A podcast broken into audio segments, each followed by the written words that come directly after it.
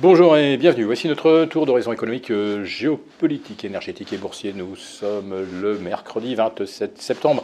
Et pour comprendre comment tourne la planète finance, euh, c'est sur l'inforruptible. Nulle part ailleurs, l'épisode du jour s'intitulera Le VIX tourne au rouge, il faut qu'on se bouge. Alors je vous ai à maintes reprises et ceux euh, qui me suivent en live, euh, les abonnés des affranchis le savent, euh, si le VIX déborde les 18, puis les 18 et demi, là, on va dire vraiment que c'est l'alerte rouge. Et on a terminé mardi soir à 18,95. On a franchi en séance les 19. Alors oui, certes, on peut toujours euh, avoir affaire à ce scénario de cassure-réintégration. Vous savez, c'est un piège à la hausse pour les optimistes ou un piège à la baisse avec la cassure d'un support et le lendemain, pouf, on revient par-dessus. Et ceux qui se sont euh, laissés entraîner euh, dans des stratégies baissières se font piéger réciproquement pour ceux qui sont dans des stratégies haussières. Bah, ça serait le cas par exemple sur le VIX avec le franchissement des 18,5 avec plus de 2% de marge. Si on se retrouve demain à 17,5, et eh ben voilà, on, aura en quelque sorte sauvé la situation.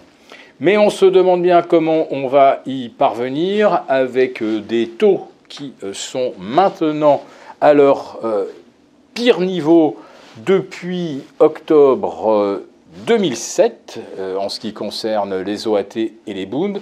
Et en ce qui concerne euh, les euh, taux hypothécaires aux États-Unis, hier, on revoit les pires niveaux depuis 2001, depuis 22 ans, puisque en théorie aujourd'hui, le taux hypothécaire est, on va dire pour arrondir, à 8%.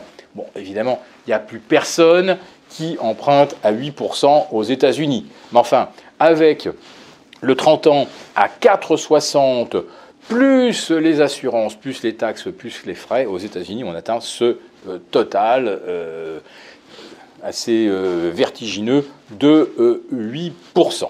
Donc il n'y a plus aucune transaction émanant de primo-accédants, naturellement. Et les échanges restent cantonnés entre des, des intervenants qui ont du cash. Et parmi ceux-là, on voit de plus en plus euh, fréquemment euh, des titans de la finance euh, comme BlackRock, comme Vanguard, Blackstone venir faire leurs courses sur le marché de l'immobilier. Mais il n'y a quasiment pas d'offres. Pourquoi? Eh Bien parce que quand vous avez acheté un bien avec un taux hypothécaire qui était à 3,5 il y a deux ans, si jamais vous revendez pour racheter, vous devrez racheter à crédit avec du 8%. Euh, Donc plus personne ne vend, le marché est complètement gelé, et c'est pourquoi les prix ne rebaissent pas. Voilà, ça c'est une des explications. Donc on a l'impression que l'immobilier, quelque part, constitue quand même un hedge contre l'inflation et peut-être même contre un scénario de récession en Europe ou aux États-Unis. Alors, il faut être très précis, il s'agit bien là de l'immobilier locatif euh, pour des particuliers, parce que du côté euh, de l'immobilier euh, de bureau, l'immobilier commercial, là, j'en reviens au titre, c'est vraiment l'alerte rouge, avec aux États-Unis un taux de vacances jamais vu qui peut atteindre plus de 30% dans certains quartiers d'affaires à San Francisco, à Chicago, Atlanta et New York, oui, 30% de taux de vacances. À Londres, là aussi c'est du jamais vu. À euh, Canary Wharf, c'est-à-dire ce quartier d'affaires qui est vraiment très très à l'ouest, sur la rive gauche de la Tamise, et qui est tout près d'ailleurs euh, euh, d'un petit aéroport.